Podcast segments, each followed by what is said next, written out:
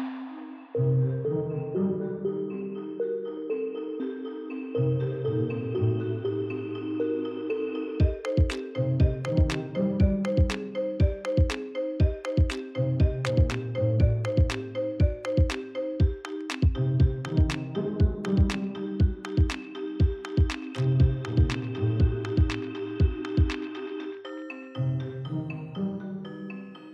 Welcome back to Repro Radio. This is our first episode for season two. So, if you're just joining us for the first time, first of all, you need to go back and listen to season one.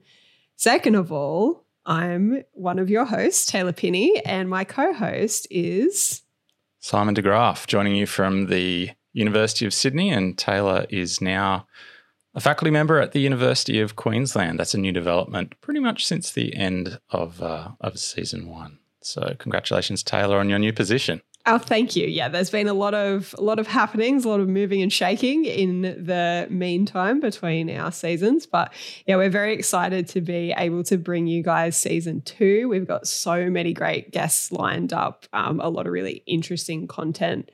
We're covering a whole bunch of different topics. Some of them human repro, some ag, some just very general questions about repro biology and topics that are close to both of our hearts, seminal plasma included.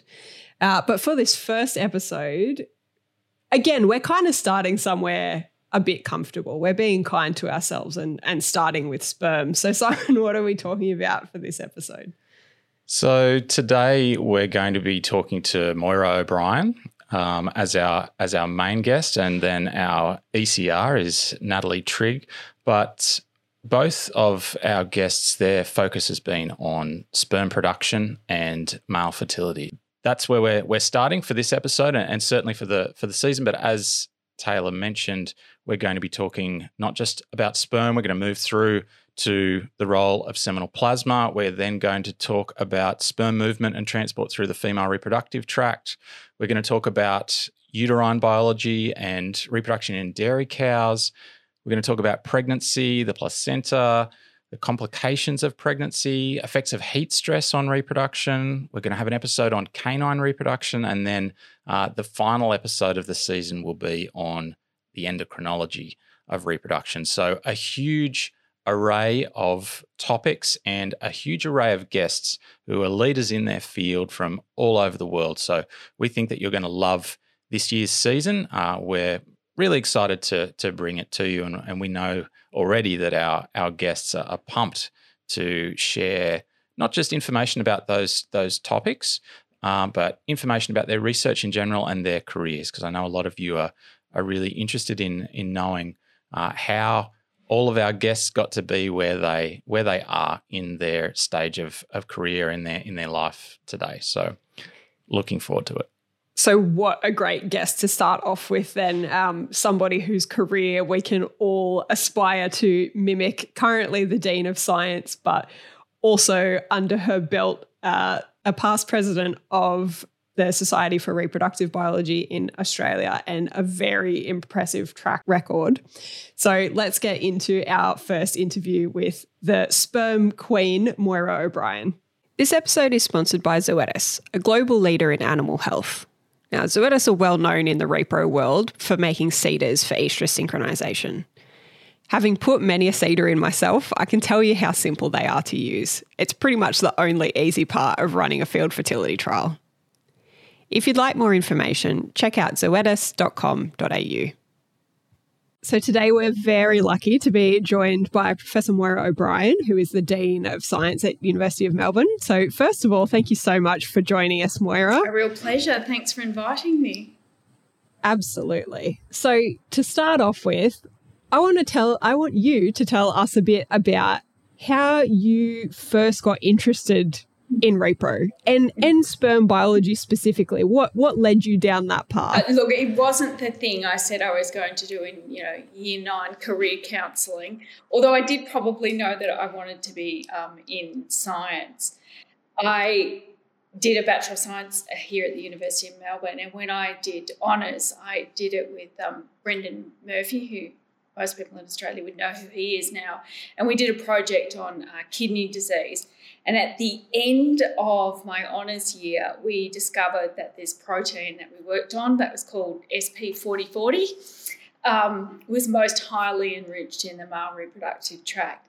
And at that point, there were two of us in the lab, and we both decided we wanted to be a PhD. And there was a project on kidneys, and there was a project on reproductive biology. And the other person didn't feel comfortable working with sperm and reproductive bits. I had no such problem. So one way, I went the other, and I made the best choice. So oh, it's the it's red pill, blue pill in the Matrix. Imagine how differently things could have turned out. This is the Moira O'Bryan origin story that we've all oh, been yeah. waiting for. so, you've obviously had a very rich career, um, and I know it's probably hard to sum up, but can you tell us, from your point of view, what are some of the highlights? I really like working with students and, and postdocs, and, mm. and you know, and part of that is I, I like the puzzle. I, I like being the first person to ever know something. Mm, good feeling, isn't it? It might only be a small thing on paper, but you know, it's a it's a big thing. And these days, I'm the second person to know it because. but the moments when you know that I find most satisfying is when I realise I'm working in a team on a question where the student or the postdoc is keeping up with me, or even better, they are leading me, and you have that, you know, ping pong of we could do this, and if I do this experiment, it will tell me this. So I, I really enjoy the team part of science. The success of others, you know, when early career researchers get awards, you know, that's almost as good. Sometimes it's even better than, you know, if it was a, an, something to myself. I mean, I still love getting awards and grants and all those sorts of things, but that, you know, that reflected, you know, glory and pride for other people. I really like that. Yeah. Mm. Lovely. And so tell us a little bit about your research program at the moment. What's the kind of main focus of it? What are the big questions that you're trying to answer? So I have two broad parts to the lab that, of course, overlap a lot. One is identifying the genetic causes of human infertility. And we've done that kind of work for many, many years. And now we work in a, a consortium, which I can tell you about if you like. The other part is around sperm structure function. You know, why? How do you build a sperm?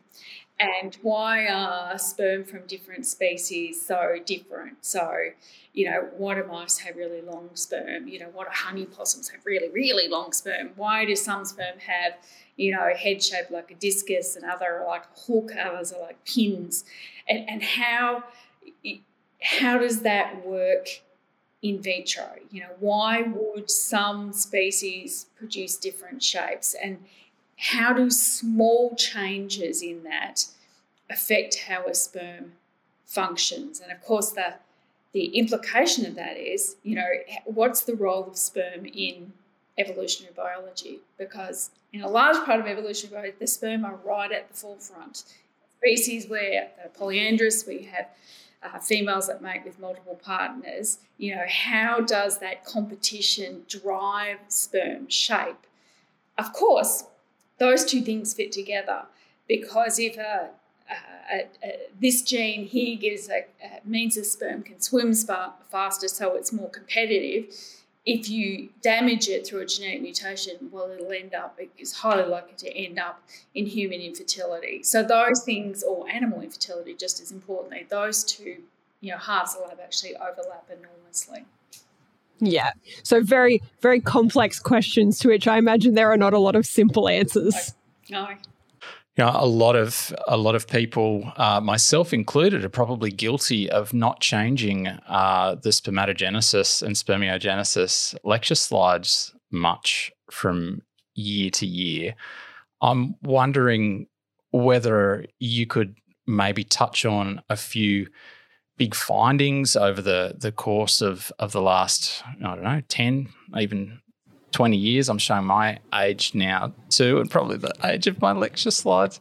Some of the breakthroughs that are, that have happened that that perhaps some people that are that are listening should consider uh, including in their their lectures around how spermatogenesis happens, uh, or even male fertility in or infertility in general. One is that shift in understanding that sperm are much more than just cells to deliver DNA to a zygote. That yes, you've got the hardware of the DNA, but the sperm also deliver this complex layering of epigenetic software, if you like, that will dictate, firstly, is early embryogenesis successful or not, but more importantly, the long term health of that human or that animal, and that that code, that software, whether it be DNA methylation or small RNAs, or whether histones are taken out and replaced by proteins, for example, that's influenced by the environment, including the diet of the animal, the person that actually produced the sperm. So if you take that a step forward, that means in public health policy and um, I'm sure in agriculture as well, that we should be taking much more care in preconception health in men, as of course we have been women for quite some time, uh, and that, you know, male animals, people are much more than just sperm factories. So we should be thinking about investing in the quality of gametes. Now, if you can do that, you could argue that the incidences of infertility will drop. So men who are, you know, perhaps had a a, you know, a, a, genetic predisposition to infertility, but then you whack it with a poor diet, so they become infertile. Well, they, if they had a healthy diet, they might be fertile. Or in the longer term, you will have healthier children who grow into healthier adults. Infertile men also carry a higher disease burden and, as mm. a hmm. cohort, die younger than their fertile counterparts. I did not know that. Yeah. That's really interesting. And there are, and it's we're still unpicking it, and you know we can see in some of the studies by uh, you know Michael Eisenberg and other people going through looking at particular predispositions. You know we know that uh, increased rates of cancer, but also inflammatory diseases, uh, all all sorts of things. And what we think is that there's two parts of it, and one is to produce uh, a functional sperm, uh, it requires the coordination of many thousands of genes. And about 3,000, 4,000 of those are very highly enriched in the testes, but they're not solely enriched in the testes. So if you have a genetic variant or an environmental insult that affects that gene, yes, fertility will fail first. So the man might be always infertile, but with increased environmental insults and what from you know lifestyle or whatever, other systems will fail as well. And so, um, examples of that would include the DNA repair genes, for example. If you muck up uh, DNA repair, meiosis fails. But if you also go outside and get hit by UV radiation, ultimately you have an increased predisposition to cancer. If an animal or a human um, becomes infected with a virus, including COVID, um, or man breaks his arm, or is under stress, fertility will drop off. So there's that, you know, when someone presents at a clinic, for example, you need to look at both the lifestyle effects and then perhaps you know, have a look at some of the other effects as well. So we think that's the basis of the correlation.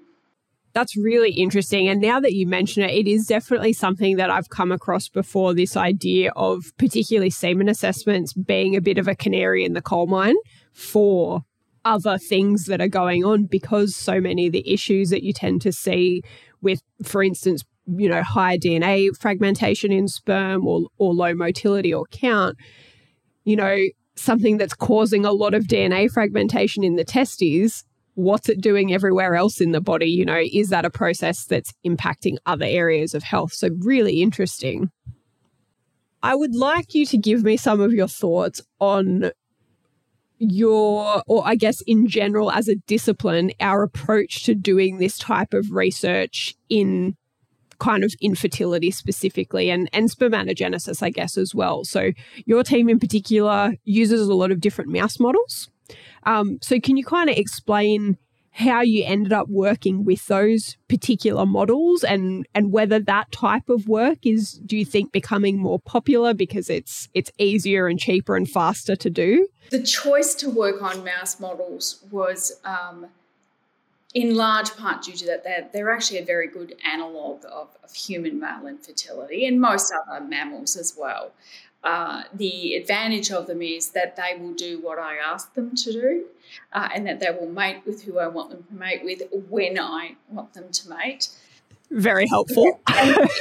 most of the processes are highly conserved. There are some processes that aren't, but the vast, vast majority are. Uh, mice are very genetically flexible in that, um, particularly with some of the new technologies, which I'll come to in a moment, uh, you can add precise mutations or you can add in fluorescent tags and you can do all sorts of, you can work out exactly which genes are expressed in which individual cells. So, uh, technology wise, they're very, very flexible. Uh, your question about has it got easier? Uh, yes, in some ways. I mean, certainly the introduction of CRISPR technology really changed the game. Um, recombinant DNA technology worked quite well, but not always. Uh, with the introduction of the CRISPR technologies, you can just shave at least six months off making a mouse. Not sure it's much cheaper, but time is money. So six months equates to um, quite a lot of uh, money. But where it does make a really big difference, time and cost wise, is if you want to introduce a small, very precise change. So, with CRISPR technologies, you can in, uh, introduce individual nucleotide changes. So, in uh, one of the projects we're doing at the moment is we are sequencing a whole lot of infertile men. We are doing, well, I'm not, our collaborators are doing all of the bioinformatics, saying, well, I like the look of this gene. Um, my lab will then say it's expressed at the right place, it makes sense biologically, let's do the test. Let's introduce the exact same genetic variant into a mouse and find out it, it was infertile. So pre CRISPR, that would have been prohibitively expensive would have taken at least you know 18 months, two years to generate the mouse, meaning that really you had to have a highly committed PhD student to answer that question it's sped up enough and it's reliable enough now that you could line up such mouse models for an honours student or a master's student. So you can actually move a whole lot faster. Um, I should say that one mice are my favourites, um, we do also work on uh, other models, including um, flies. What we're doing now, and uh, in particular in areas around stem cells and meiosis, which are quite well conserved between flies to humans. We pre filter them using fly models, and then if they're infertile, we might then choose to take some of those into mouse models. But equally, in many cases, we don't need to because the fly is just as informative whole lot faster than uh, making a mouse model. So tell us about what's the consortium that you mentioned when you were speaking previously? It's the internet. Uh, it's the Male Infertility Genomics Consortium, and I, I, maybe it was five or so, might have been a little bit longer. We set this up, and it was to try and bring together. It's a, uh, to bring together the different skills around the world. So it's a group of, not sure how many now, fifteen or so groups from around the world some of which are like me, who are germ cell biologists. Some are geneticists, extremely good geneticists who are comfortable reading DNA, but you know, maybe not so much looking at sperm. We have clinical andrologists, we have public health people, and it's fantastic watching them add their particular skills. The initial impetus for the um, uh, the collaboration was the realization that if we were going to be able to detect a significant proportion of genetic changes that lead to infertility, well, we've got to work in teams. By definition, uh, if you have a variant that causes infertility, chances are they're not going to have many kids. Um, so, if you want to find mutations in the same gene, you're going to need thousands of patients to actually look at. With the development of whole exome and then whole genome sequencing and the costs coming down, the sequencing part of it was no longer prohibitive.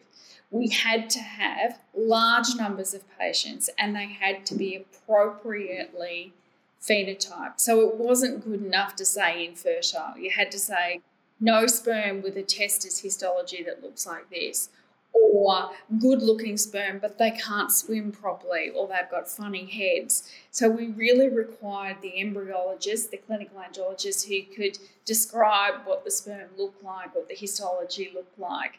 And it's when you can get those nice tight groups that you we got answers quite quickly. The idea being that eventually we can feed those into um, a, a, clinical panel's the wrong word. It's a bioinformatics pipeline. So when the field transitions to using whole genome sequencing or genome sequencing technologies as a diagnostic, we can say variants in these genes are relevant.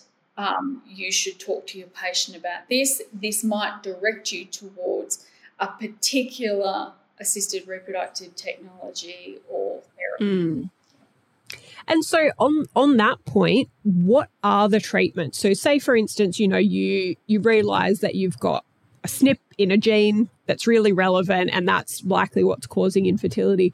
Is the treatment for that just going to be based off the phenotype? So, you know, if for instance, if they've got low motility, maybe doing ICSI, yeah. or are there likely in the future to be much more targeted treatments? So that was the most frustrating part of the review to write and we got the experts to look at it. We said, "Can you write down all the all, all the treatments and actually precise treatments?" So, you know, a, a precise cause of infertility, and we can address that directly. There are very, very few.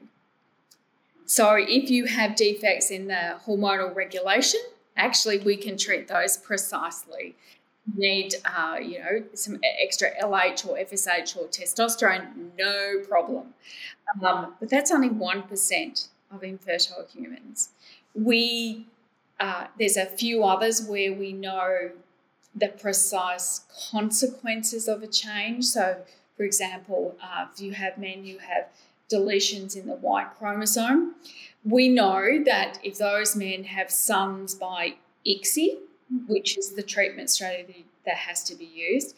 The sons will also include carry that variant, so they will almost certainly be infertile. Some patients may choose to select for daughters, some may not. Um, so there are a, a, a few where we know the precise cause consequence but the vast majority we don't. And they're treating treated as cellular categories low sperm count let's just grab a sperm what's a good sperm? Oh i don't really know so let's take that one. Um, so we need to start having a much more granular understanding of what the causes of infertility are. Now in some of those there will be precise treatments. Uh, I, as we talked before about the uh, epigenetic causes you could imagine that in the, I would argue, in the not too distant future, um, you might find damaging variants in epigenetic regulators of male fertility. All right, I want you to go back and I want you to clean up your diet and stop smoking and get a little bit of exercise. Their fertility might improve, you know, naturally. Great outcome. But for some of the others, and a significant proportion, you will identify a change and you'll say, okay, you have a, let's say, a variant here that means um, your sperm can't swim properly. If we do intracytoplasmic sperm injection, so we're going to sequence the potential mum as well. Uh, if you have any children, they will likely be carriers of the same genetic variant. Okay, no harm done. Um, but um, you know, for some of them, this is really only just starting to scratch the surface on this, some genetic changes, for example, will be dominant. Um, if we knew about those, then you might want to do selection at the at the um, embryo level, for example, to avoid the child having the same hassle down the track. Yeah. Yeah. And that's a big part of it as well, right? Is not just not just overcoming the hurdle of actually you know, getting through fertilization, embryo development, and pregnancy, but then what's happening in the offspring then? Are they impacted by the same condition? Moira, um, we've spoken a lot about genes. Any particular favorites you've identified over the years? Genes that you think are particularly interesting? Sperm tail genes. Sperm tails are the mm. coolest structure going around. Uh, that these you know, uh, complex cellular machinery that generates motility, that is adaptive to the environment that the sperm's got to go around, and the fluid mechanics surrounding it is really, really cool. Um, individual genes. Look, we, um, my lab has a love hate relationship with CRISP proteins. I was going to ask about crisps. I love them and I hate them.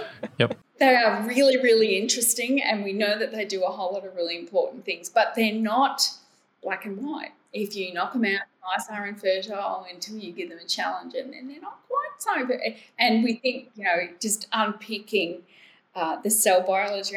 I suspect part of this is when I first came back from the US, this was one of the first groups of proteins I worked on, and I can be quite stubborn that you know I'm going to solve this critter before I retire. So yeah. Yeah. I love it. And it is I my thesis was on a particular family of seminal plasma proteins, so I definitely know how you feel. It was so nice to have you on as always, an absolute pleasure. Thank you, Moira. Thank you for inviting me.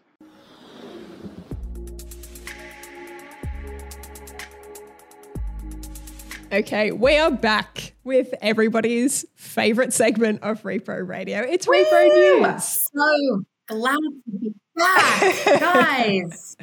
Ah. Thank you for coming back and sharing all of the latest happenings with us, Naomi. So, what do we have to look forward to in April?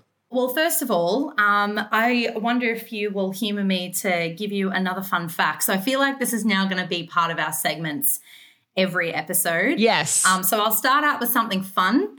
Um, and then we'll go into into everything that's going on in April that you guys want to pencil into into your calendars.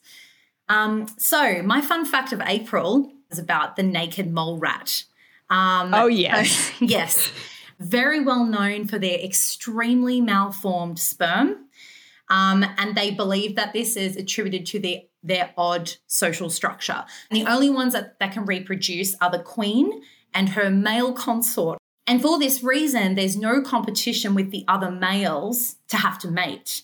So they find this is their idea is that because there's no competition between other males, the sperm quality doesn't need to be great. So most of the sperm are just absolutely terrible. So just some clear examples of this is that um, they're smaller. They've got abnormally shaped heads, which you know we find in humans as well. Anyway. Yep. Um, and the DNA isn't packaged properly. They have a short mid piece. They have fewer mitochondria, so they don't swim as well. I think they said so in this paper that I found.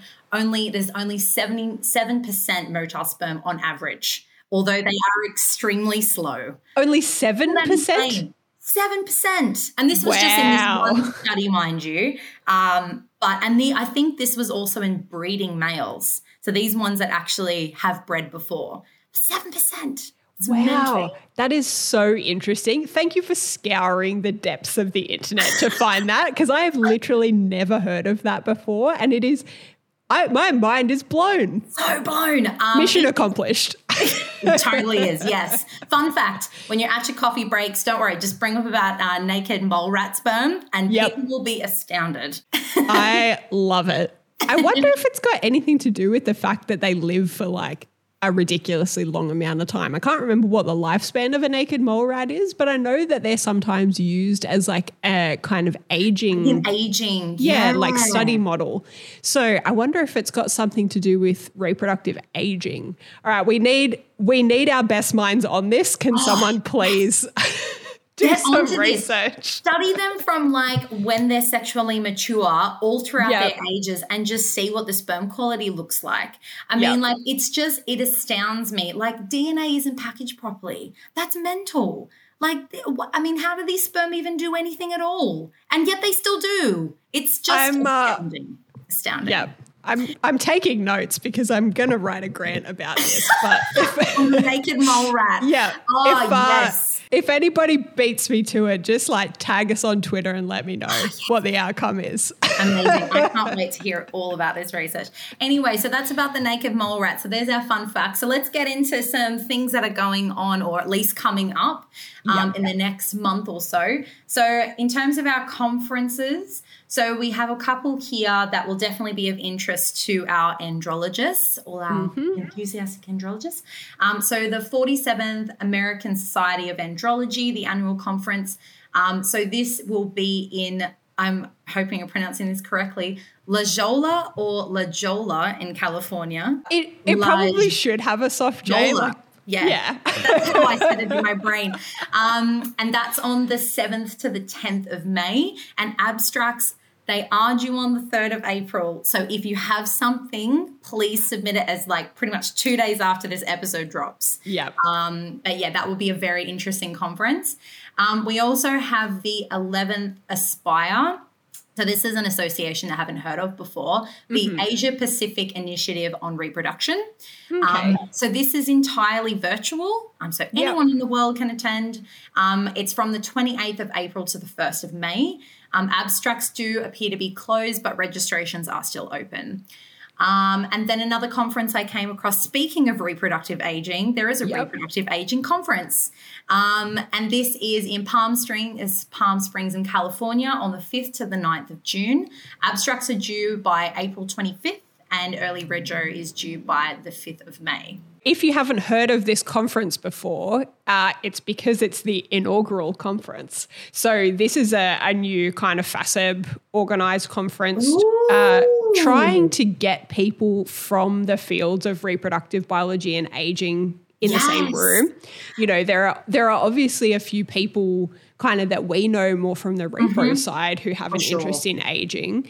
But there are people on the aging side that are starting to get more interested in reproduction as well. So that that conference is really kind of the first of its kind to have a program that's completely focused on reproduction and aging together as a kind of paradigm. So really interesting talks, I'm sure. Um, Yes. and yeah, if you've got any interest in in reproductive aging, highly encourage you to check that one out. Yeah, absolutely. Because I, yeah, as you said, I'd never seen that come up before, and I was like, oh, Yeah. like every, every time I've been to an SRB or an SSR conference, there's Mm-hmm. always quite a lot of researchers in this field. So it's so nice Yeah. that they can all join forces and come together at one single conference. Um, in terms of our upcoming training, um, so the American Society of Andrology um, is actually hosting a North American testis workshop. Love it. Uh, so this is uh, covering a range of topics from contraception um, to regulators of spermatogenesis.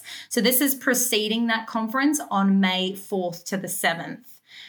For our animal um, uh, reproductive biologists out there, if you're listening, um, there is an equine reproduction workshop. Now, it is pretty close, so you may miss out, but I just thought, look, just in case there's anyone in Queensland who's interested in getting involved in some equine reproduction, um, it's on the 2nd to the 3rd of April in Oakey, Queensland.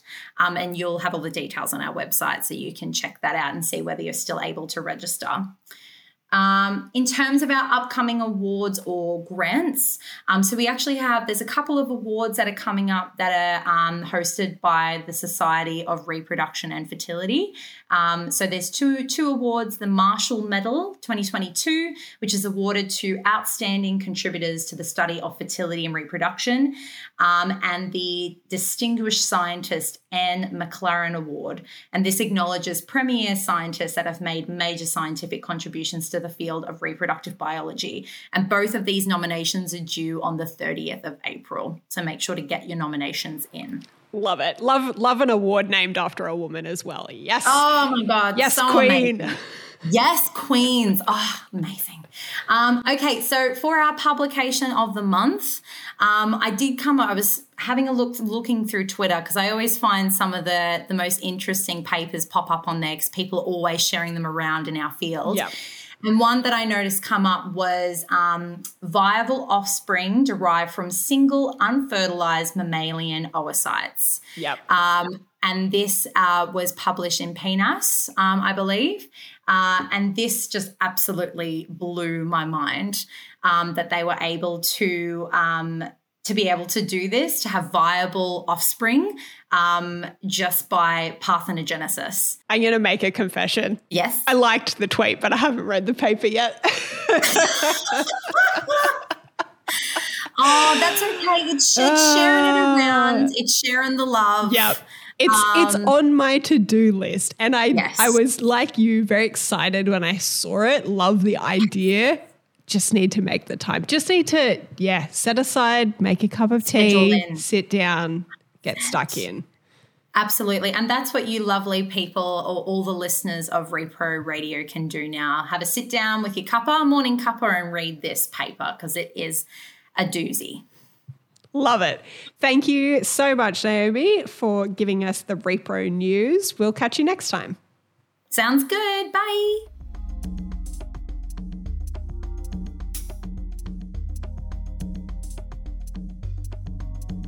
Today on Repro Radio, we are welcoming Dr. Natalie Trigg um, as our ECR guest. And Natalie's work really delves into how epigenetic factors can influence male fertility um, and subsequent embryo quality. What have kind of been your main findings in this area over the past couple of years of career, I guess? my PhD focused on a um, xenobiotic acrylamide and the exposure um, to a male and how that affects um, fertility, but with- a focus on um, affecting sperm small RNAs. Um, and I think from um, my research in that field, there's probably like two main findings that really stand out. Um, and one of the ones was that these um, small RNA changes occur um, after the sperm develop in the testis um, in this tissue known as the epididymis. So we saw that those changes were occurring during that time period. Um, and what was remarkable about that is that the sperm are transcriptionally and translationally silent. So these changes are driven by some external factors. Um, and the other main finding was that, which is really quite important, is um, that after a time of recovery following this exposure to acrylamide, um, these small RNA changes were able to recover. Um, so revert back to like normal levels. And uh, we did only look at that at a, select uh, few small RNAs. Um, it'd be important to look at it at a global level. Um, but I think that's really important when um, considering any sort of clinical applications or translation to humans, uh, whether or not these um, changes are set in stone or not after exposure. Yeah, definitely. That's really interesting. And good to know that it's transient, particularly given that it happens within, I guess, a window that we don't normally consider. I think a lot of these things we look at much earlier stages of spermatogenesis and the downstream effects. But the fact that this happens in the epididymis is that's actually quite amazing. Do you think, I guess, given this, that there's a, a clinical application for this work? Looking at small RNAs in sperm that and like how they relate to fertility is definitely something that could have a clinical application. Um, I think at this point it's probably quite early. Um, say looking at the small RNA pro- profile in terms of fertility, um, that's probably mainly due to the technical aspect of the techniques um, and methods used.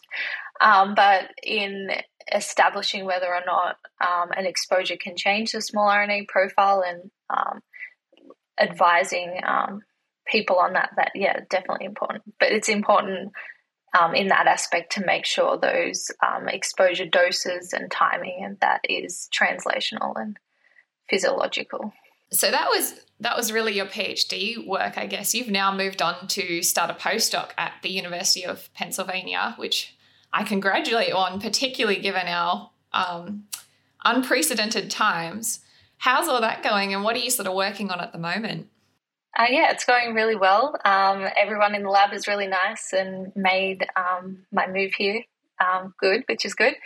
Um, and I've kind of stayed in the same field, so still looking at sperm small RNAs, um, but now more so what exactly they do in the embryo. So, say um, a stressed father has um, a changed small RNA profile, and if you take those small RNAs um, and inject that into an otherwise naive zygote, they can the, the small RNAs are able to uh, transfer uh, phenotype to the offspring that you see normally. So we know that something's happening, but we don't really know what exactly the small RNAs do in those first stages of the um, embryos. You said your your lab group is really friendly. What's it been like actually transitioning from Australia uh, to the United States in the middle of a pandemic? Yeah, yeah. Um, it actually it was a bit tricky, but not um, too bad. I so I was I had to delay my move about six months um, due to the pandemic. That was more so I was um, wanting to see if things would settle down, uh, which of course, as we know, it didn't really. But not quite. yeah, ended up leaving um, Australia about a week before New South Wales went into their lockdown. So my timing um, somehow worked out very well. So I'm very thankful for that. It really, there was just a few more logistical things like that I had to do to leave, um, but it probably wasn't too much different.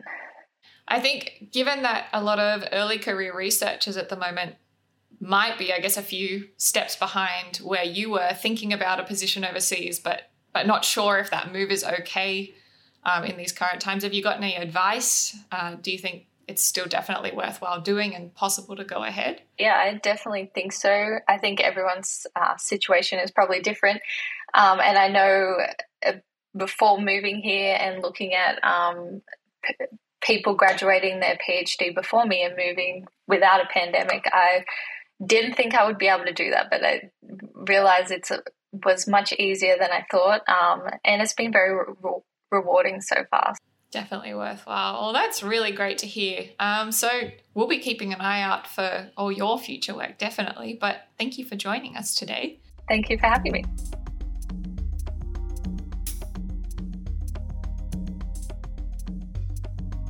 So many interesting insights from Moira and Nat. I mean, sperm's something that I feel like I always find interesting, so I'm probably a bit biased but hopefully you got some interesting details, not just about sperm and kind of male infertility, but maybe just a bit of insight as well into thoughts about your scientific career and where it might take you. Definitely, uh, it's it's something which comes up all of the time, and I have no doubt we'll, we'll hear it from other guests this season that finding a mentor is is just so important. Um, putting yourself out there and, and making sure that you've got that team around you, celebrating the wins. All of those things are, are just so key if you want to not just survive in science, but thrive as well. So, whilst today's episode was about male fertility, and we learned some incredible things about the the work that uh, both Moira and uh, and Nat are doing. We've also, I think, learnt a few good hot tips about what to do if you're a, an ECR or even somebody a little bit more senior and you're thinking, uh, I've got a bit of low energy at the moment. Uh, how do I just lift myself up in a, what has been a difficult two years and uh, and get that motivation to to keep going and um, and really punch out some some great research and stay motivated for the uh, for what is an amazing field of reproductive biology. Yeah, absolutely. So, next episode, uh, this is one that both you and I have known will be on the cards until we do the episode. So, we decided to just get over ourselves and do it. So, uh, we're talking about seminal plasma, which I'm really, really excited for. I think it's going to be a great episode. Um, so look forward to that. But for the meantime, thanks very much to both of our guests for this episode, Moira and Nat, and for our sponsors. And we'll see you soon. Thanks for joining us. For more information about our guests today or Repro news, check out the show notes for this episode on our website. If you've got a question for our next guest, send us an email or find us on Twitter, Facebook, and Instagram. Repro Radio is hosted and produced by me, Taylor Pini, and executive produced by Simon de Graaf. Repro News by Naomi Bernecic, ECR Spotlight reporting by Kelsey Poole, production assistance by Jess Rickard, Maddie Vanderhoek, and Sophie War, and audio design by Dylan Jerrely.